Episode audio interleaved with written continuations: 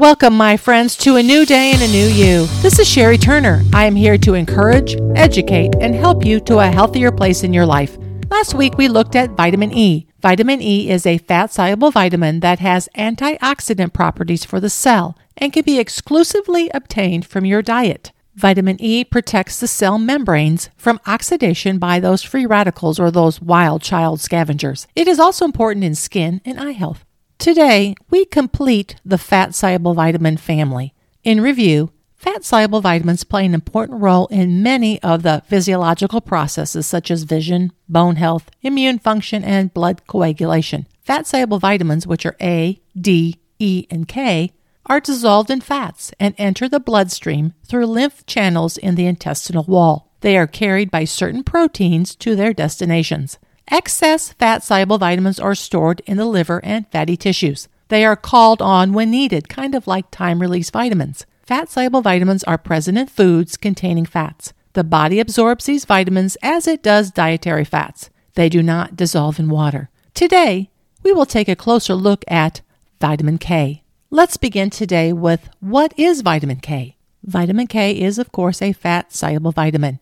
It helps to make various proteins that are needed for blood clotting, which is called coagulation, and also for building of our bones. Prothrombin is a protein that depends on vitamin K and is directly involved with blood clotting. Osteocalcin is also another protein that requires vitamin K to produce healthy bone tissue. Because vitamin K storage is limited, the body recycles vitamin K in order to reuse it multiple times. Vitamin K is the essential cofactor or partner for the proteins that are also involved in bone metabolism, prevention of vessel mineralization, and the regulation of various functions of cells, and then, of course, blood clotting.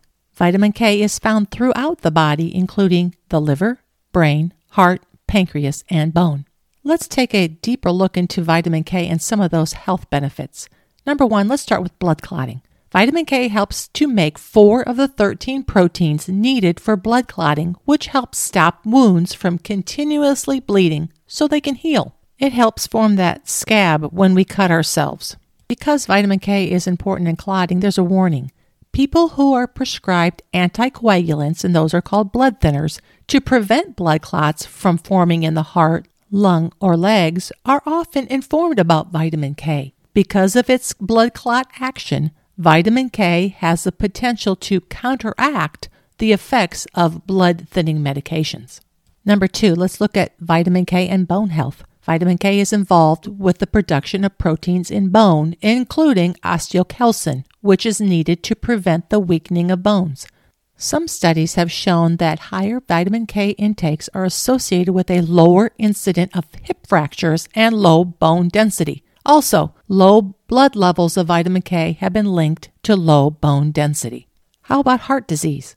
A few studies have researched the role of vitamin K for heart health. Vitamin K is involved with the production of matrix GLA proteins, or the MGP, which help to prevent calcification or hardening of the heart arteries, which is a contributor to heart disease. Because research in this area is very limited, additional studies are needed before a recommended specific amount of vitamin K is given. We know what vitamin K is and that it could help with blood clotting, bone health, and possibly heart disease. So, where is vitamin K found? Vitamin K is actually a group of compounds. The most important of these compounds appears to be vitamin K1 and vitamin K2. This essential micronutrient isn't just found in vegetables. It can also be found in certain types of fruit, meat, dairy, and fermented foods. It is even produced inside your own body by your good gut bacteria. Vitamin K1 is the most common source that is present primarily in plant foods like your leafy greens, such as spinach, kale, broccoli, cabbage, collard, turnip greens, Brussels sprouts, and lettuces. Also, look for K1 in soybean and canola oil and your fortified meal replacement shakes.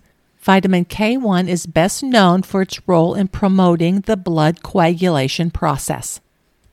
Let's go on to K2. Vitamin K2 is found in animal products and fermented foods. Foods high in this vitamin include meat, dairy, eggs, and natto. And natto is a traditional Japanese dish composed of fermented soybeans. It is also produced by the beneficial bacteria in your gut microbiome. Vitamin K2's exclusive role is reducing arterial calcification. It also shares the function with vitamin K1 that is related to the bone, brain, and gut health. I'm going to just review quickly vitamin K3 because you may have seen it in the past. Vitamin K3 is a synthetic, artificially produced form of vitamin K that doesn't occur naturally. This is unlike vitamin K1 and K2, which we can get in our food sources.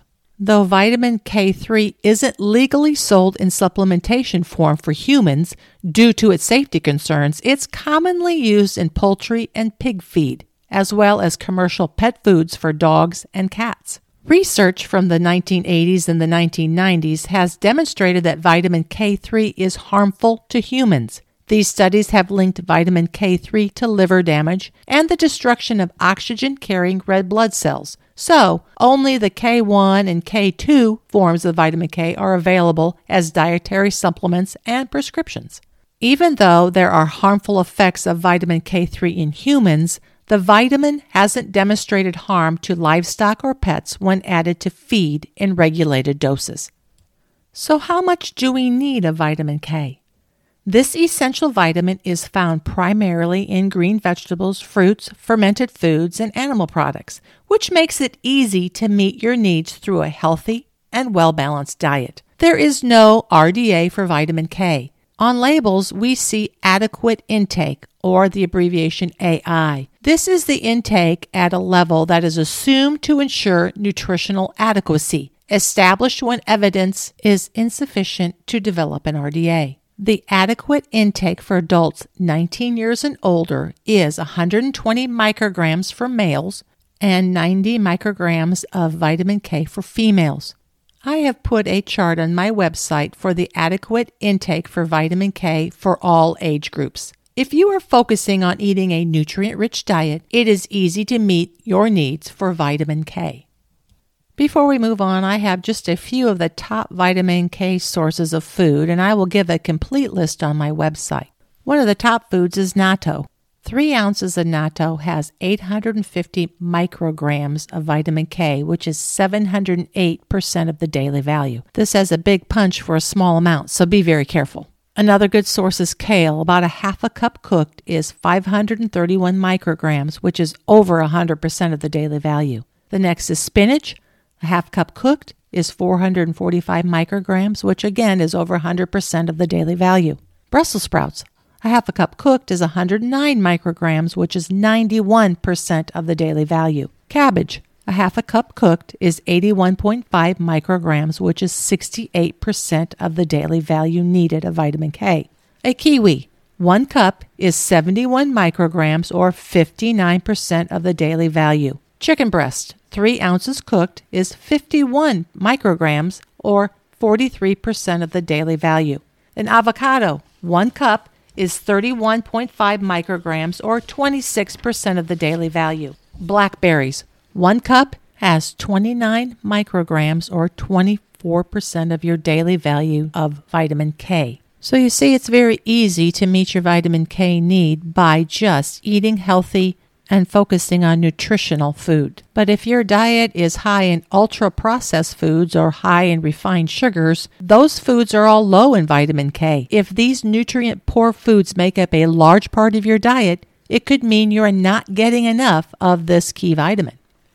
Vitamin K deficiency in adults is rare, but may occur in people taking medications that block vitamin K metabolism, such as antibiotics, or in those with conditions that cause malabsorption of food and nutrients, such as Crohn's disease or active celiac disease. Again, while vitamin K deficiencies are pretty uncommon, you could be at higher risk if you take a drug that interferes with vitamin K absorption, are severely malnourished, or drink alcohol heavily. In any of these cases, a healthcare provider might suggest a vitamin K supplement for you. Are there health risks from excessive vitamin K? From the NIH website, it states scientists have not been able to establish a tolerable upper intake level for vitamin K. Further studies are needed. In its report, they stated that, quote, no adverse effect associated with vitamin K consumption from food or supplements have been reported in humans or animals, unquote. Please be advised that you can meet your vitamin K needs daily by a balanced diet, which includes some of the foods we discussed earlier. Also, check my website for a list of vitamin K in some of our basic foods. And FYI, antibiotic medicines may destroy vitamin K producing bacteria in your gut and potentially decreasing vitamin K levels. This can happen if you take the medication for more than a few weeks. People who have poor appetite while using long term antibiotics may be at greater risk for a deficiency and may benefit from a vitamin K supplement. If this sounds like you, please check with your physician. In summary, vitamin K helps to make various proteins that are needed for blood clotting and the building of our bones. Vitamin K is a group of fat soluble compounds divided into vitamin K1 and vitamin K2. Vitamin K1 is mainly found in your leafy green vegetables, while vitamin K2 comes from animal source foods such as liver, butter, and egg yolks. Small amounts are also produced by gut bacteria in your colon. Most people get plenty of vitamin K through their diets if they focus on a variety of nutrient rich green vegetables, meats, and fermented foods. Please talk with your healthcare provider if you have a specific health concern. I am so proud of you for desiring a healthier you starting today. We are in week 23, so please go back to past refinement podcasts to catch some important topics as you build your knowledge. If you are new to refinement, your move or your exercise goal is 15 to 20 minutes per day for five days this week. If you have been part of refinement for many weeks, your move goal continues to be 40 minutes for five days this week. Please adjust your weekly goals to reach your personal goals. Day by day, meal by meal, you can build your inner armor to help your immune system fight the world of illness and disease. You can do this.